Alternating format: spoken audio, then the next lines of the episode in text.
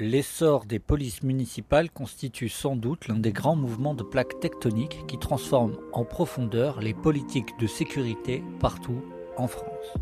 Faut-il y voir un salutaire retour vers la proximité et le terrain, ou au contraire le symptôme d'un recul des forces nationales?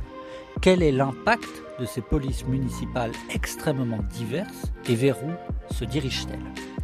Voici quelques-unes des questions que nous abordons dans ce quatrième et dernier épisode dédié à la sécurité, aux côtés de Loline Bertin, adjointe au maire de Montreuil en charge de la tranquillité publique, et de Jacques Demaillard, professeur en sciences politiques et directeur du CESDI.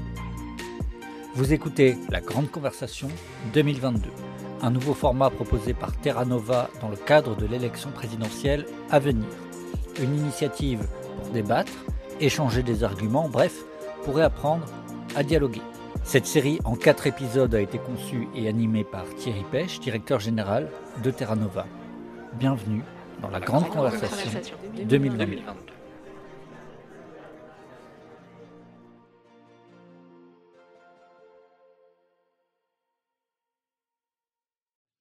On a beaucoup entendu parler ces derniers temps des polices municipales. Lors de la dernière campagne municipale, il en a été beaucoup question. C'était même un, un des sujets de revendication de certains candidats.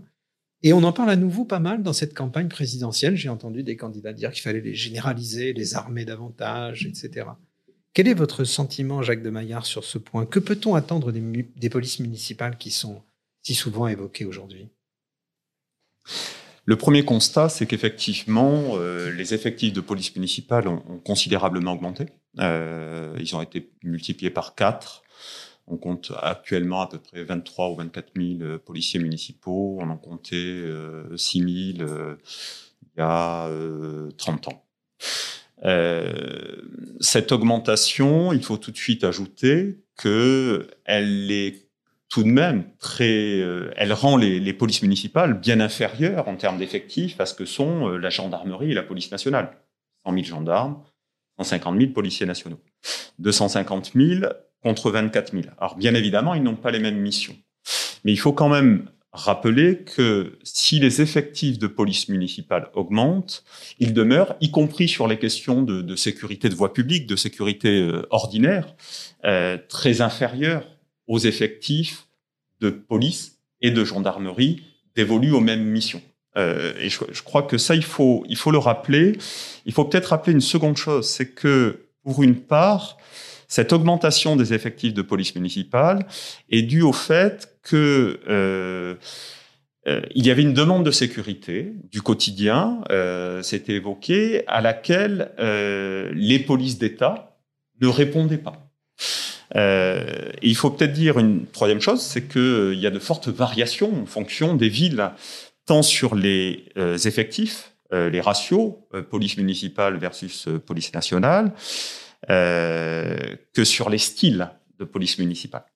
Les ratios, parce que si vous êtes euh, globalement, les effectifs de police municipale se concentrent sur euh, un la région parisienne, deux la région PACA. C'est sûr que si vous êtes à, Nice, pour prendre un exemple très fréquemment utilisé, vous avez plus de chances d'avoir comme ce qu'on appelle des primo-intervenants, c'est-à-dire ceux qui interviennent quand on appelle le service de police, plus de chances de voir la police municipale arriver que la, que la police nationale. À partir de là, qu'est-ce qu'on peut attendre euh, des polices municipales? Euh, Moi, j'ai tendance à penser que le risque, si je dois le dire de façon euh, même, il y, y, a deux risques. Le premier, c'est d'avoir une attitude jacobine, de dire euh, il faut qu'ils s'arment tous. Après tout, euh, c'est une protection liée au fait d'être policier. Vous avez beaucoup. D'abord, ils peuvent être armés, mais pas d'armes de poing, pas de pistolet. Et d'autre part, vous avez d'autres polices qui ne sont pas armées dans d'autres pays et euh, ça les empêche pas de travailler. Donc, je, ne vois pas au nom de quoi on imposerait un armement systématique des polices municipales. Donc, d'imposer des missions, un armement ou des missions qui tombent d'en haut. Euh, le deuxième risque, c'est, euh, et ça c'est un risque difficile, parce que c'est un risque qui tient à un glissement, c'est que les polices municipales finissent par faire ce que font la police nationale, ce que fait la police nationale, ce que fait la, gendarmerie. Mais ça marche surtout pour la police nationale. C'est-à-dire que euh, parce que les polices municipales ont comme modèle le policier national euh, dans toutes ses pouvoirs. Il a des pouvoirs de police judiciaire plus importants. Il est mieux armé. Euh, il bénéficie d'un prestige aussi plus important. Hein. Le policier municipal n'est pas nécessairement ça varie en fonction des territoires, mais le, plus euh, valorisé professionnellement, qu'ils finissent par faire comme le policier national, au risque d'amener à la situation qui a conduit à créer des polices municipales, puisque euh, si on a créé des polices municipales, c'est aussi parce que euh, les policiers nationaux traitaient insuffisamment mal les problèmes de sécurité et de tranquillité publique du quotidien. Donc de ce point de vue-là, il y a une vraie, tout en restant dans euh, euh, l'autonomie des collectivités territoriales, un vrai risque qui part de déplacement en déplacement. On finit par les armer, euh, on finit par faire ce que la police nationale ne veut plus faire. Les conduit à adopter les modes d'action de la police nationale, ce qui pourrait se faire aux dépens du service aux usagers. Loline Bertin, on voit bien que le, le, gros sujet de cette affaire, c'est la division du travail entre euh, les différentes euh, forces euh, en présence. Gendarmerie, police nationale d'un côté, police municipale de l'autre. Selon vous, quel serait le bon, euh, le bon critère de distinction entre les compétences des uns et des autres? Bon, D'abord, je pense qu'il faut, faut, dire et redire que les policiers municipaux et les policières municipales font un, travail essentiel qui répond justement aux enjeux qu'on évoquait tout à l'heure, puisque dans les enquêtes de victimation, le premier sujet qui ressort, c'est le quotidien, le cadre de vie, euh, qui sont typiquement les missions de la police municipale. Et donc à ce titre, euh, ils répondent vraiment à un besoin euh, très fort dans les territoires. Et on ne peut s'empêcher de constater, euh, comme vient de le dire Jacques de Maillard, que leur développement s'est fait aussi euh, euh, pour combler le retrait de la police nationale d'un certain nombre de ses missions de proximité liées au cadre de vie. Et, et, forcément, à la fois pour des questions de doctrine et des questions de compression des moyens hein, du côté de la police nationale. et donc forcément, la répartition du travail ne se fait pas sans difficulté. On a des villes qui, effectivement, jouent la, jouent la confusion. On pense à, on pense à certaines. Je pense que la répartition optimale, elle doit se fonder sur, alors sur une notion qui est très à la mode, qui est celle du continuum.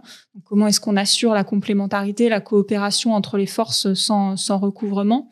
Euh, Pour moi, une police municipale, elle doit avoir des missions qui sont de l'ordre justement de la tranquillité publique, euh, du cadre de vie, de ce qu'on ce qu'on appelle parfois le champ des incivilités. Alors j'aime pas trop le terme puisqu'on est dans des infractions, mais ça permet à, ça permet à tout le monde de, de saisir un petit peu le, le niveau d'intervention. On oublie aussi souvent, je pense, que la police municipale, elle doit aussi servir des orientations politiques puisque c'est une police qui a la particularité d'être aux mains d'une municipalité qui elle-même a une orientation politique. Alors c'est pas un gros mot, euh, mais euh, mais c'est c'est je pense assez euh, assez différenciant, notamment par rapport aux, missions de la police nationale. Si je donne un exemple, une commune avec une tendance écologiste, par exemple, va avoir tendance à placer sa police municipale sur des missions de contrôle du respect de zones piétonnes, de pistes cyclables, de voies de bus, de zones à à faible émission euh, qui sont autant de missions euh, sur lesquelles on aurait peut-être plus de difficultés de prioriser l'intervention de la police nationale. Et la police municipale permet au maire euh, de garantir la mise en œuvre de son projet politique. Donc ce sont des missions qui sont très importantes. En, à l'inverse, je pense que la police nationale euh, doit rester euh, mettre à bord, si je puis dire, sur la question des atteintes aux biens, aux personnes, aux institutions, euh, la question de l'urgence, qui me semble être quelque chose de très important. On voit déjà qu'il y a une confusion qui se crée, puisque dans certaines villes, la police municipale peut devenir aussi un, service d'urgence. Et puis la question de l'enquête et des procédures judiciaires qui relèvent également de la police nationale. Vous diriez que la police municipale, c'est le vrai visage d'une police de proximité? Je pense malheureusement qu'elle, que ça l'est devenu. Ça l'est devenu puisque le, la police nationale a condamné la police de proximité sans lui avoir vraiment donné sa chance, hein, puisqu'on rappelle l'expérience de police de proximité a été de très très courte durée, n'a pas vraiment permis d'évaluer le dispositif. Euh, et aujourd'hui, force est de constater que, ce sont plus les polices municipales qui assurent ce rôle. Euh, et demain viendra se poser la question de jusqu'où le modèle peut tenir. Est-ce est-ce qu'on considère encore que la sécurité est une prérogative régalienne auquel cas euh, la police nationale doit euh, se donner les moyens d'effectuer ses missions de, de, sécurité, parce que sinon, si on les délègue aux polices municipales, comme c'est le cas aujourd'hui, on est face à des problématiques d'inégalité territoriale extrêmement fortes. Puisqu'on a des communes euh, aisées, structurellement moins exposées à la délinquance, structurellement mieux dotées en services publics, notamment de police nationale, avec des gros moyens qui vont donc pouvoir se permettre des grosses polices municipales, qui vont permettre un service de proximité très efficace. Et puis à l'inverse, on a des territoires plus pauvres, euh, dont je suis par exemple élue, qui vont avoir des difficultés un peu plus structurelles, euh, qui vont avoir déjà des services publics moins bien dotés, de l'école au commissariat. On connaît nos problématiques, notamment de, manque de fonctionnaires sur ces territoires, euh, et qui vont être en capacité de consacrer des parts de budget beaucoup plus faibles euh, au développement d'une police municipale, alors même que les besoins sont plus importants. Donc si on considère que la sécurité doit rester une prérogative régalienne, il faut que la police nationale euh, exerce le minimum de ses missions de proximité pour garantir l'égal accès au droit à la sécurité et éviter le développement d'une sécurité à deux vitesses pour les riches et pour les pauvres. L'autre option, ce serait la décentralisation réelle des missions de police. Euh, pourquoi pas Personne aujourd'hui le met sur la table, mais le mythe de la police centralisée, c'est aussi une invention historique. Hein. La, France a connu des époques des polices décentralisées.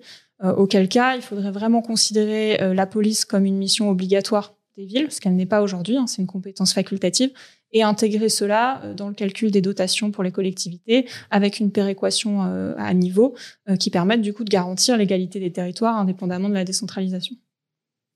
Vous, Jacques de Maillard, vous, vous aspirez à un développement de ces polices municipales telles qu'elles ont été décrites, c'est-à-dire telles que le champ de leurs compétences a été euh, circonscrit à l'instant par euh, Loline Bertin, et en particulier dans des villes qui ne sont pas forcément les mieux dotées? Alors, disons qu'il y a deux options. La première option, c'est les polices municipales dans le système actuel. Euh, moi, j'ai tendance à penser que euh, le risque, euh, c'est la logique inflationniste. Euh, des pays avec de multiples forces de police. Les pays méditerranéens d'héritage napoléonien sont typiques de ça.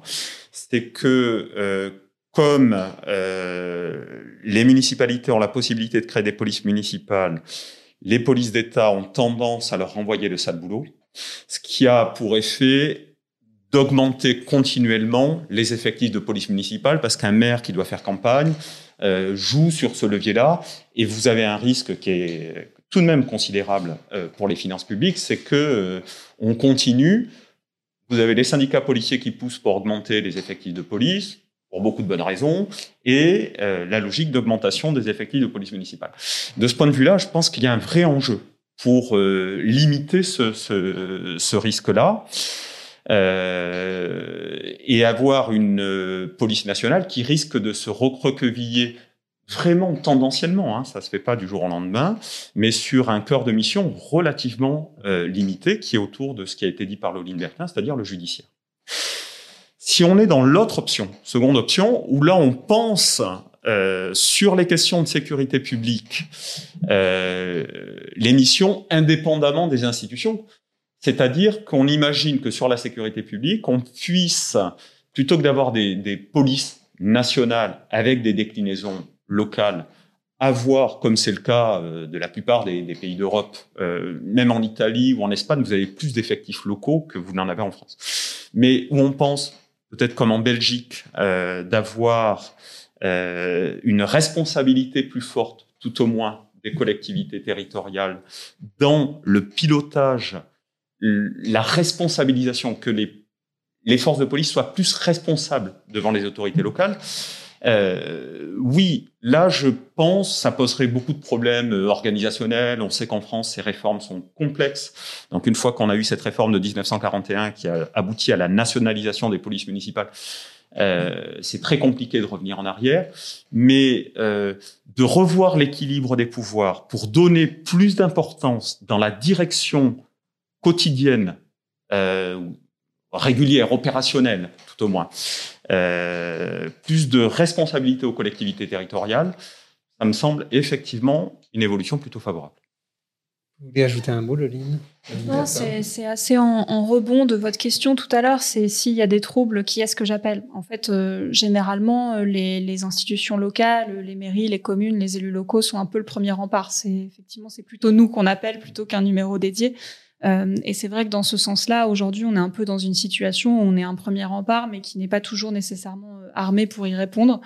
Euh, alors on a tous plus ou moins des polices municipales plus ou moins développées avec les, difficultés de recrutement qu'on peut connaître, plus ou moins un bon partenariat avec le commissariat local, avec les relations qui se font en bonne intelligence au jour le jour.